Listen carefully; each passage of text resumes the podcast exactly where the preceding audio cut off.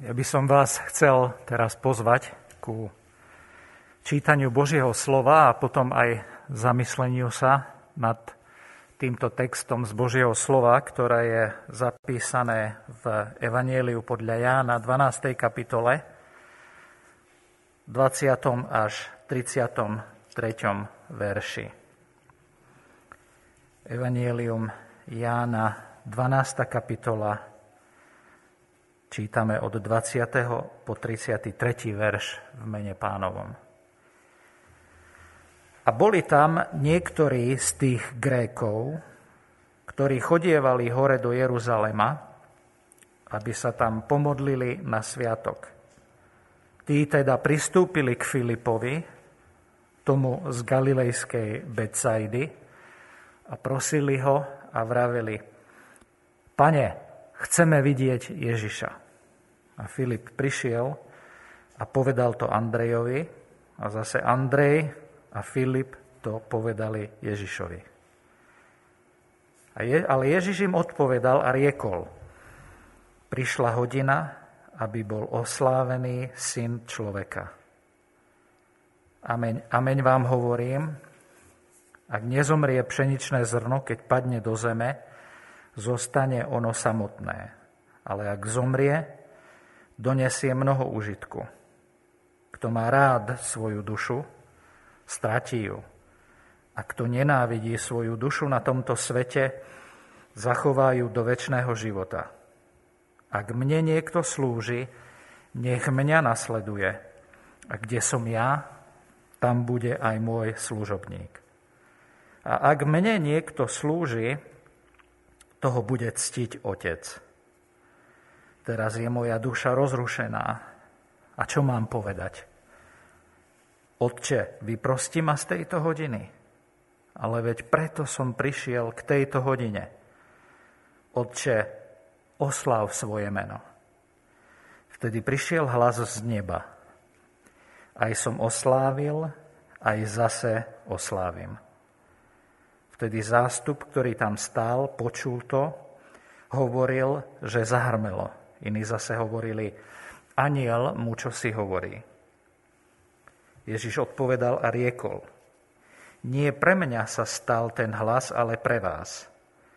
Teraz je súd tohto sveta, teraz bude knieža tohoto sveta von vyvrhnuté. A ja, keď budem povýšený od zeme, všetkých potiahnem k sebe. Ale to hovoril, dávajúc na znanie, akou smrťou mal zomrieť. Ja som trošku upravil názov tejto kázne, ako som ho najprv poslal všetkým tým, ktorí dostávajú program nedelných bohoslúžieb a nazval som túto kázeň Ako si zachovať dušu a v našom texte pod tou dušou myslíme život. Ako si zachovať dušu do väčšného života. Keď e, spojíme ten fakt, že dnes je kvetná nedeľa s týmto textom, tak musíme dodať, že každý evanielista z písateľov evanielii sa trošku inak pozerá na tie udalosti a trochu inak v inom poradí alebo niečo iné zdôrazní z tých chronologických udalostí alebo aj z toho, čo tam prebehne. A Ján je v tomto veľmi taký špecifický. Všetkým písateľom Evanielie je jasné, že tento vstup pána Ježiša Krista do Jeruzalema je podľa mnohých proroctiev písma naplnením proroctiev o príchode pána Ježiša Krista, o príchode Mesiáša, teda príchode Mesiáša. A každý evangelista tento jeho príchod zaznamenáva takým vlastným svojim pohľadom. Každého inak vedie Boží duch pri písaní týchto udalostí a tých jednotlivých momentov tejto udalosti.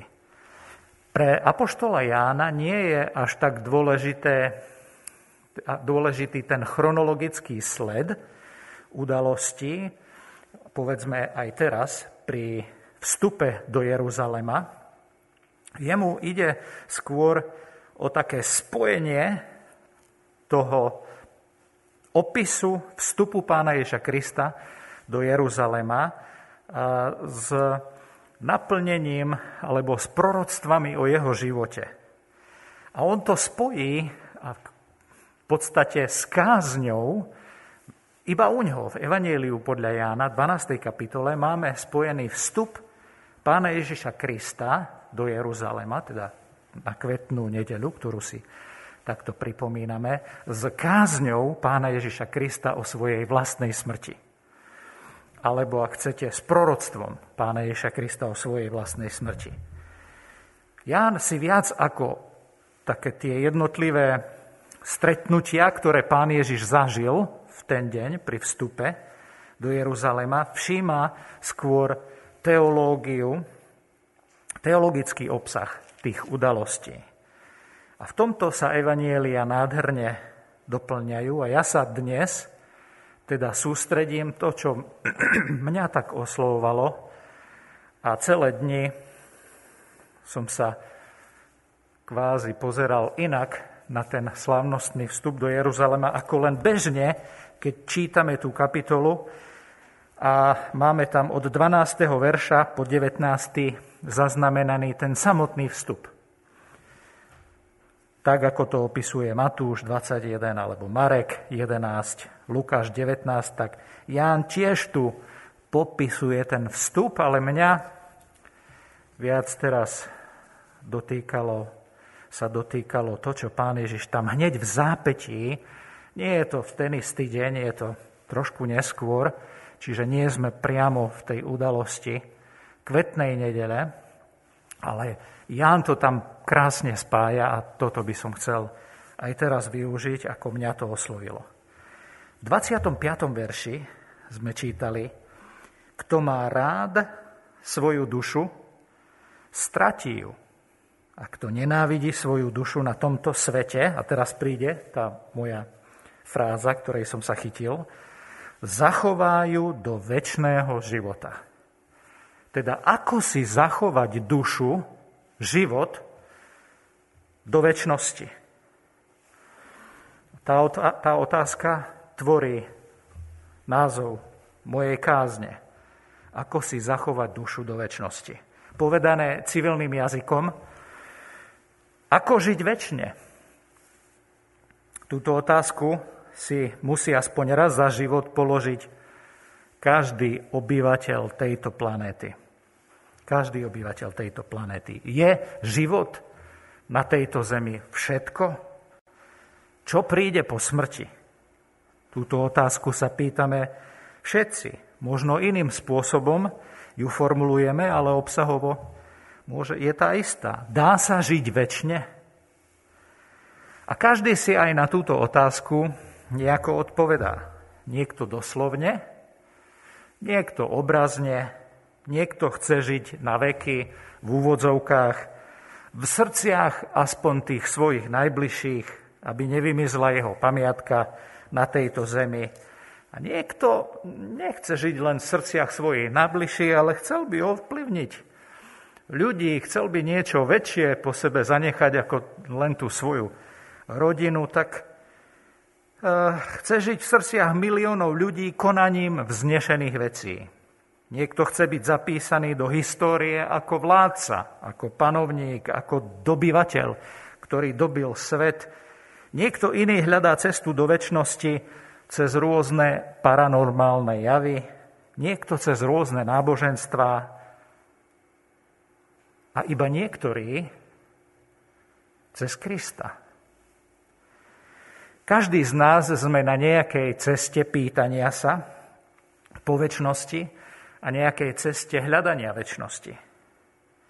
A do tohto hľadania, nášho hľadania, ľudského hľadania, pán Ježiš aj tým svojim vstupom do Jeruzalema chce niečo povedať, aj tým spôsobom toho vstupu, aj cez túto jeho prvú kázeň, prvé proroctvo po vstupe do Jeruzalema pred Pašiovým veľkým týždňom. A zároveň aj bude hovoriť o nesprávnom spôsobe hľadania väčšnosti. Keď povie, kto má rád svoju dušu, stratí ju. A kto nenávidí svoju dušu na tomto svete, ten ju zachová do väčšného života. Je správny spôsob hľadania väčšnosti a je nesprávny spôsob hľadania väčšnosti. Jeden spôsob zachová dušu do väčšnosti a druhý spôsob, alebo v zátvorke všetky ostatné, nezachová svoju dušu do väčšnosti. Tak 5 vecí vypichnem z tohto textu, ktoré mne tak jasne poukazujú na to, ako zachovať dušu, svoj život do väčšnosti, do väčšného života. Prvá vec, ktorá tam jasne vystúpi v tejto jeho kázni alebo odpovedi, je, že iba ten zachová svoju dušu do väčšnosti, ktorý sa chce stretnúť s Ježišom, ktorý chce vidieť Ježiša. A preto budem odpovedať v prvej osobe jednotného čísla, že ak chcem zachovať svoju dušu do väčšnosti, potrebujem vidieť Ježiša. 20. až 22. verš. A boli tam niektorí z tých Grékov, ktorí chodievali hore do Jeruzalema, aby sa tam pomodlili na sviatok, alebo aby vzývali, aby uctievali, tí teda pristúpili k Filipovi, tomu z Galilejskej Betsaidy a prosili ho a vraveli, pane, chceme vidieť Ježiša. A Filip prišiel a povedal to Andrejovi a zase Andrej a Filip to povedali Ježišovi.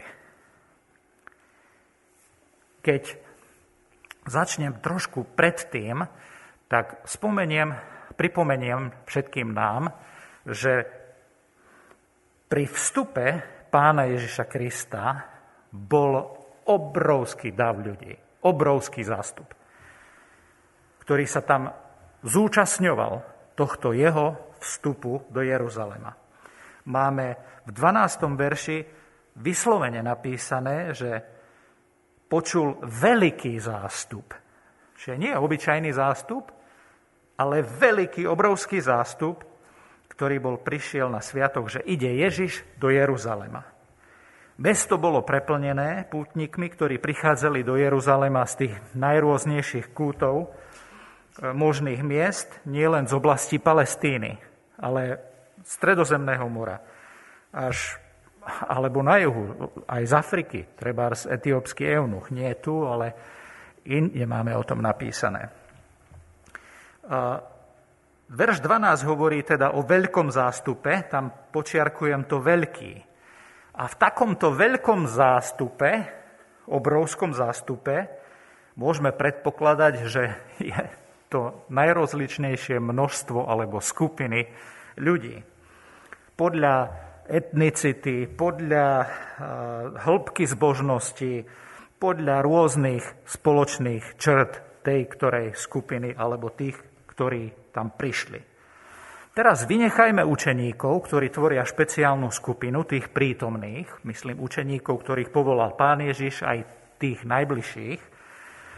Venujme pozornosť len trom skupinám, veľmi krátko. Že v tomto veľkom zástupe, ktorý je tam prítomný, sa nachádza skupina farizeov, špeciálna skupina farizeov, ktorí v 19. verši si povedali, vidíte, že nič neosožíte, hľa celý svet odišiel za ním. To sú ľudia, ktorí sa už rozhodli, čo treba urobiť s Ježišom. Oni sú už rozhodnutí. Ľudia, boli to ľudia, ktorí mu aj úprimne závideli toľkú pozornosť. Takýto záujem, že sa všetci derú za ním, derú ho vidieť, sú to ľudia, ktorí hľadajú zámienku na ňom, aby sa ho mohli zbaviť. Ľudia, ktorí ho vnútorne už zavraždili. Nenávidia. Nepríjmajú. Nepočuli ho? Pán Ježiš aj o nich hovorí, že vy ma nepočúvate, nepočujete môj hlas. Oni sa už rozhodli, že takéhoto Ježiša, tohto Ježiša, ktorý takto prichádza a týmto spôsobom nepotrebujú. Naopak, stal sa pre nich nepriateľom, pretože ich neustále usviečal z ich náboženskej falošnosti, a pokritectva. Oni už boli rozhodnutí. My tohto Ježiša nechceme. Potom je tam zástup. Už nie je veľký zástup, ale zástup, ktorý sa ženie za ním. 18. verš. A preto aj vyšiel proti nemu zástup, pretože počuli, že učinil, učinil ten diel. Tak do tohto zástupu veľkého, obrovské, veľkého, ale nie v tom zmysle obrovského, že všetci, všetci, ale zástup, ktorý sa ženie za ním, pretože Ježiš urobil nejaký diel. Premenliví a nestáli ľudia, ktorí sa ženú za Kristom kvôli senzácii. Ženú sa podľa 17. verša za ním kvôli tomu, že urobil zázrak, učinil div, skriesil Lazara. A pán Ježiš ale neskôr im vlastne povie, že že nestačí na väčší život len hľadanie divov a zázrakov. Títo ľudia v zástupe nad tým žasli, nad tým, že urobil div, že vzkriesil Lazara, že uzdravil, že má takú moc a napriek tomu im to nebránilo o pár dní kričať ukrižuj ho ukrižovať. Premenlivý zástup. Neurobíš mi div, aký ja chcem? Ja nechcem takého kráľa. Ja nechcem takého Boha. No a potom tam čítame o tretej skupine, okrem tých ďalších vedľajších, ktorí by sme tam našli, ktorých je iba niekoľko. Čítame v 20. verši, a boli tam niektorí z tých Grékov. A niektorí vykladači tam vidia v tom, pod tým slovom Gréci prozelitov, priamo prozelitov z pohanov. To znamená obrezaných konvertitov, ktorí uverili v Tóru, v Jahveho. Ale viacerí vykladači nehovoria o takýchto prozelitoch, ale o Grékoch v zmysle, že sú to bohabojní, nábožní pohania, ktorých priťahuje monoteizmus, ktorých priťahuje Jahve, ktorých priťahuje učenie o jednom Bohu. V protive s tým politeizmom, uctievaním mnohých bohov v rímskej ríši. Priťahuje ich tento jeden boh, Jahve, až natoľko, že sa mu prichádzajú pomodiť, pomodliť, alebo pokloniť, alebo uctievať do Jeruzalema na sviatok je zaujímavé, že ich nie je veľa. A práve Ján, keď píše, tak týchto vyzdvihne a ako keby aj čosi viac nám chcel povedať, aj, aj ako keby nám chcel povedať, že teraz so všetkým tým, čo pán Ježiš bude zvestovať o svojom konci, súvisí aj to, že on cez svoju vlastnú smrť otvorí cestu pre pohanov aby boli zachránení. Ale môžem sa na to pozrieť aj inak. Že len niektorí z tohto zástupu sa neuspokoja s tým, čo mu povedia iní. Neuspokoja sa len s nejakou odovzdanou náboženskou tradíciou alebo učením. Len niektorí z tohto davu z tohto zástupu sa neuspokoja s hnaním sa za Kristom kvôli jeho divu. Neuspokoja sa ani so svojím dovtedajším chápaním náboženského učenia. Že oni sami prekonávajú svoje vlastné predsudky. Oni sami chcú vidieť Ježiša. Že oni sami Niektorí, iba niektorí sa chcú dostať až k nemu. Oni sami totiž sa ho chcú spýtať, že kto si, pane? Si to naozaj ty, ten Mesiáš? Naozaj ten, koho posiela Boh? My tu nemáme v texte napísané priamo, že a pán Ježiš im odpovedal, ale viacerí, a ja sa pridávam k ním, vykladači, hovoria, že to, že prídu za Filipom, ktoré, to je grecké meno, zrejme možno počuli, bol z galilejskej Becaidy, z hora, nie priamo z Júdu, čiže mal bližšie v úvodzovkách ku pohanom. Prídu za ním, on príde za Andrejom a celý čas sú spolu a to sú tí, ktorým pán Ježiš teraz odpovedá. Hej, že to sú títo niektorí z toho davu, ktorí ho prídu pozrieť, ktorí počujú túto jeho odpoveď. Dostávajú túto odpoveď priamo z Ježišových úst. Že ak nechceš vidieť Ježiša, ak nechceš ísť až priamo k Ježišovi, jeho sa priamo spýtať, či je ten, ktorý zachraňuje, zachraňuje svet z hriechov a ktorý je Mesiáš aj v tvojom prípade, v prípade tvojho života, ak sa uspokojíš len s tým, čo a ako veria ľudia na, oko, na okolo, nezachováš svoju dušu do väčšného života. Potrebuješ ty sám vidieť Ježiša a jeho sa pýtať, kto si ty, pane? Si to ty, ten, ktorý prišiel zmieriť svet, mňa hriešného s otcom. Druhá vec, ktorá mi z tohto dáva odpoveď na otázku, ako zachovať dušu do väčšného života, je, že nie len, že potrebujem vidieť Ježiša, ale potrebujem zomrieť sebe. Pán Ježiš hovorí ako odpoveď aj týmto, ameň, ameň vám hovorím, pardon, 23. verš, ale Ježiš im odpovedal a riekol, prišla hodina, aby bol oslávený syn človeka. Tak tu povie aj proroctvo o sebe, o tom, ako on zomrie a zároveň nám tým odpovia aj na tú našu otázku, ako si zachovať dušu do väčšného života. Ameň, ameň vám hovorím, ak nezomrie pšeničné zrno, keď padne zo zeme, do zeme, zostane ono samotné, ale ak zomrie, donesie mnoho úžitku. Čiže pán Ježiš hovorí o sebe. Ja som to zrno, pšeničné zrno, ktoré padne do zeme, ktoré bude pochované, zostane samotné, ale ak takto zomriem, tak donesiem mnoho úžitku. Úžitok spásy pre všetkých, ktorí veria a príjmajú to.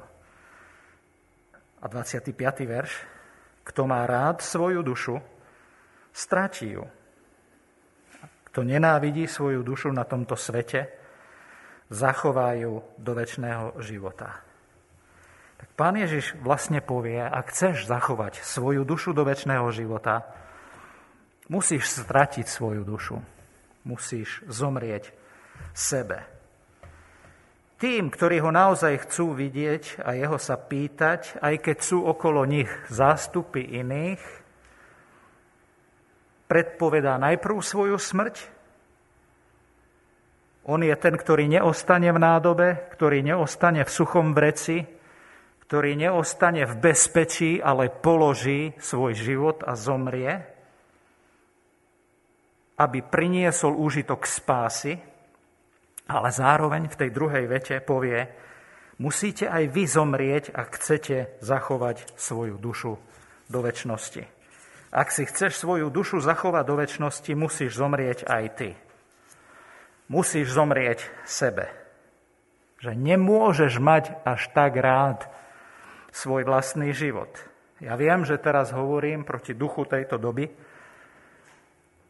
ktorá na nás na billboardoch všade kričí, zaslúžiš si, zaslúžiš si. Zaslúžiš si toto a tamto a oné. A maj sa veľmi rád A len vtedy, keď sa konečne začneš mať rád, tak vtedy pochopíš zmysel svojho života. Tak Pán Ježiš to postaví úplne na hlavu a povie, keď zomrieš sebe, vtedy zachováš svoju dušu do života. No to je posolstvo proti všetkému, čo teraz beží v našej dobe. Nemôžeš mať až tak rád svoj vlastný život. On nehovorí proti pudu, seba záchovy, že sa máš zabiť. Hovorí o tom, že máme zomrieť tomu, aby sme seba mali príliš veľmi radi. Ak sa máme príliš radi, nezachováme svoju dušu do väčšnosti. A náš problém nie je ten, že sa nemáme radi, ale že máme až príliš radi svoju nezávislosť, svoju autonómiu, svoje vlastné nápady, svoje vlastné metódy, aj svoje vlastné odpovede.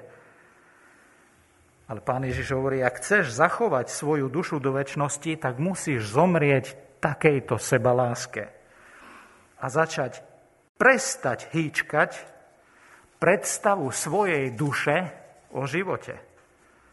Že naša duša má veľmi rada svoju dušu takému tu dušovnému životu sebalásky musíme zomrieť. Zomierame len s ním, spolu s Kristom. Spolu s ním na kríži. Na kríži zomieram nielen hriechu, svetu, diablovi, ale aj sebe. Jedine tak zachovám svoju dušu na väčnosť. Tretia vec. Potrebujem nielen vidieť Ježiša, a chcem zachovať dušu na väčnosť. Nie len zomrieť sebe samému, životu zo seba samého, ale pán Ježiš pokračuje v tých veršoch ďalej a hovorí, že potrebujem nasledovať Ježiša vo všetkom, aby som zachoval svoju dušu do väčšnosti. V 26. verši povie, ak mne niekto slúži, nech mňa nasleduje. A kde som ja, tam bude aj môj služobník. A ak mne niekto slúži, toho bude ctiť Otec. Teraz je moja duša rozrušená a čo mám povedať? Otče, vyprosti ma z tejto hodiny. Ale veď preto som prišiel k tejto hodine. Otče, osláv svoje meno. Vtedy prišiel hlas z neba, ktorý to potvrdil. Aj som oslávil, aj zase oslávim. Tretíkrát za života pána Ješa Krista ozval sa hlas z nebies a toto je jedno z tých troch miest. Vtedy zástup, ktorý tam stál a počul to, hovoril, že zahrmelo. Iní zase hovorili, aniel mu niečo hovorí. Hovoril, Ježiš odpovedal a riekol, nie pre mňa sa stal ten hlas, ale pre vás. Pán Ježiš vraví, alebo poukazuje na možnosť, že je možné, že niekto hovorí, že slúži Ježišovi. Ale vraví, ak naozaj slúžiš mne, ak mne niekto slúži, nech mňa nasleduje. To znamená, že nemôžem mať len nejakú službu, ktorú si robím bez Ježiša. Aj kresťanskú službu. Že cez všetky a cez všetky možné charitatívne naše snahy, teraz to rozšírim, nielen na nejakú zborovú službu, ale všetky naše charitatívne snahy, E, dobročinné e, skutky a štedrosť a neviem čo, mala by byť vyjadrením toho, že nasledujeme Jeho. Nasledujeme Jeho vo všetkom. Že On nás tam v tom vedie. Že to robím s ním. Že ho nasledujem. A preto som povedal vo všetkom, lebo on nás nevolá k ničomu menšiemu ako k tomu zomieraniu sebe, samému. On nás volá do situácií, ktoré on slávne pred nami prežil. A jedna z nich, jedna z nich je tá, že položí svoj život za iných. Hovorí, teraz je moja duša rozrušená, čo mám povedať? Oče, vyprosti ma, zbav ma tejto hodiny, ale veď preto som prišiel, preto som povedal, že potrebujem nasledovať Ježiša vo všetkom, že pán Ježiš, ak ho nasledujeme a ak mu chceme slúžiť, nás bude viesť aj do takýchto situácií, keď pôjdeme v jeho šľapajách a naša duša bude rozrušená. A mohli by sme dodať, že až na smrť nás niektoré situácie rozrušia. A tie situácie, ako v živote pána Ježiša, neprídu kvôli tomu, že, ja neviem, budeme strádať v niečom materiálnom, ale že budeme prežívať veľký zápas poslušnosti, v ktorom sa bude rozhodovať od našu lojalitu, ku Kristovi a poslušnosť voči nemu. A naša duša bude rozrušená, alebo môže byť rozrušená z takejto poslušnosti nasledovania Krista vo všetkom, lebo každá situácia, kedy musíme urobiť rozhodnutie pre Ježiša, alebo kvôli nejakým ľuďom prinesie tento diskomfort. Koho budem nasledovať? Ježiša alebo ľudí?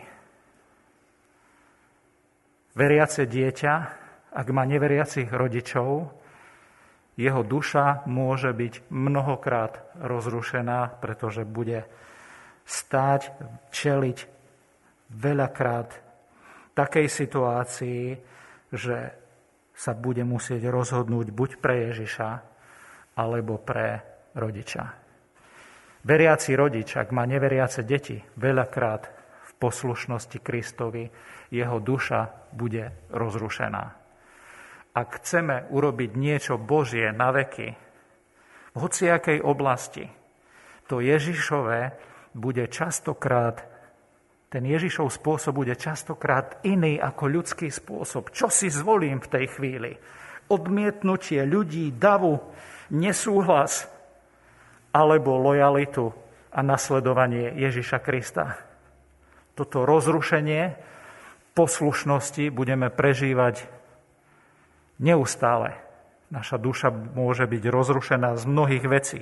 Pán Ježiš sa tu priznáva ku takému citovému rozrušeniu a najradšej by sa toho zbavil. Vybral by si bezpečie. Vybral by si zbavenie sa tohto kalicha. Vypitie tohto kalicha horkosti do dna.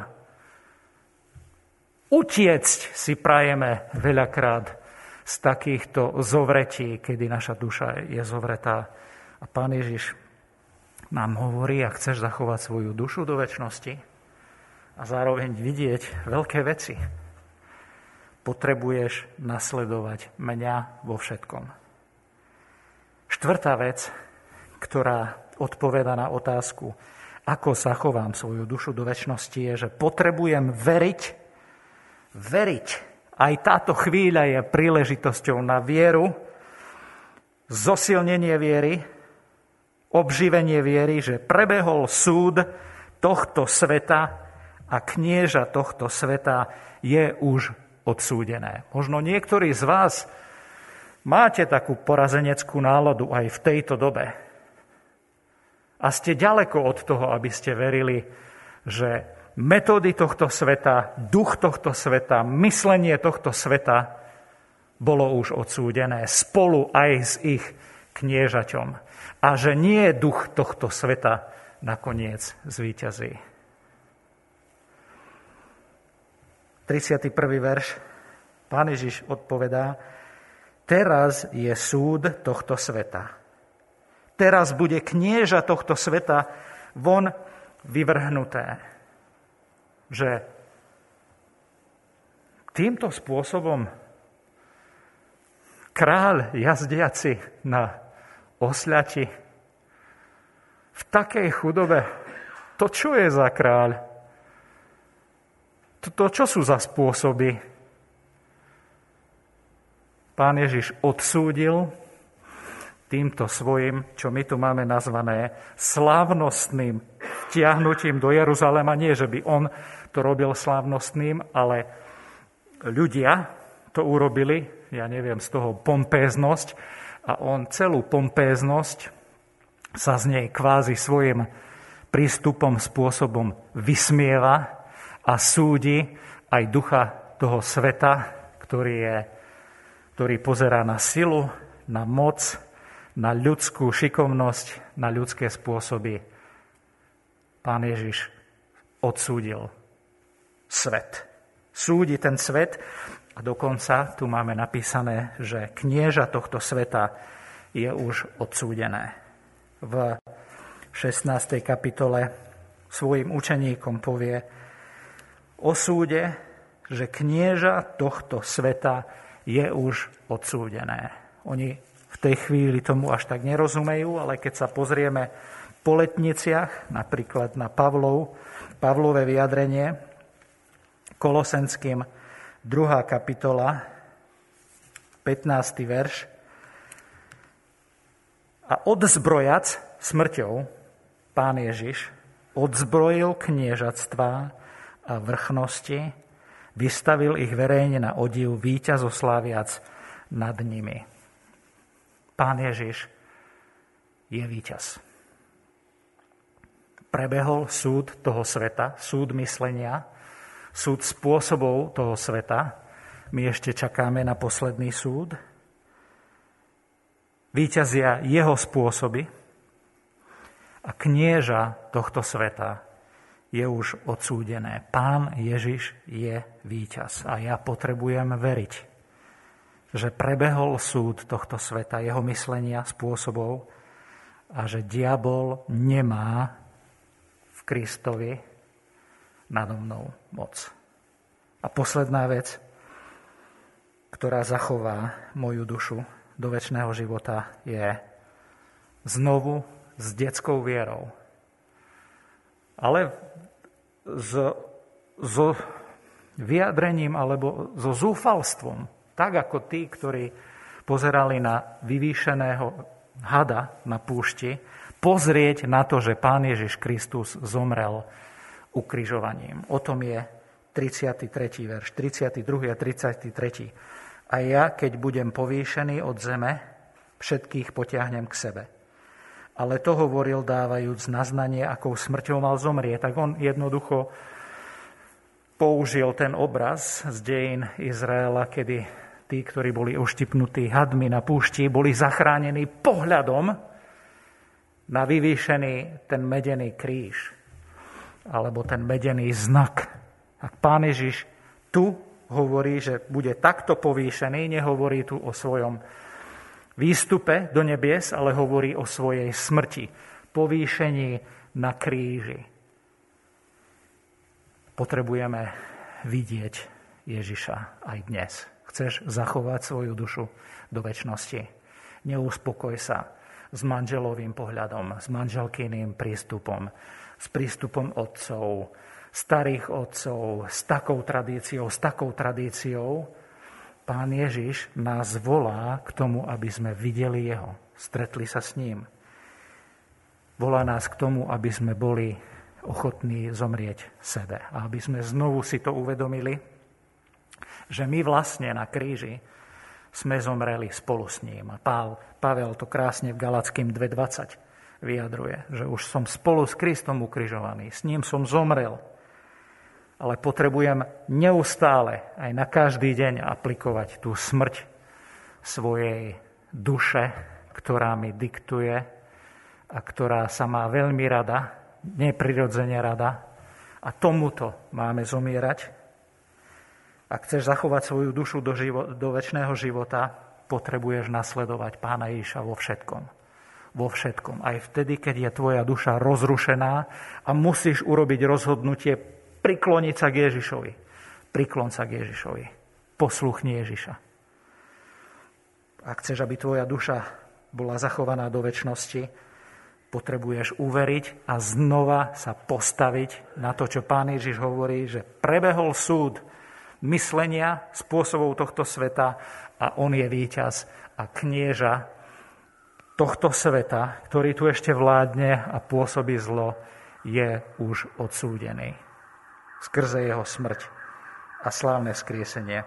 Ak chceš zachovať svoju dušu do života, potrebuješ veriť s detskou vierou znovu aj teraz, že Pán Ježiš, tento Pán Ježiš, ktorý tu takýmto spôsobom vchádza aj na kvetnú nedelu do Jeruzalema, zomrel na kríži za teba, aby všetkých, ktorí tomu veria, pritiahol k sebe. Amen.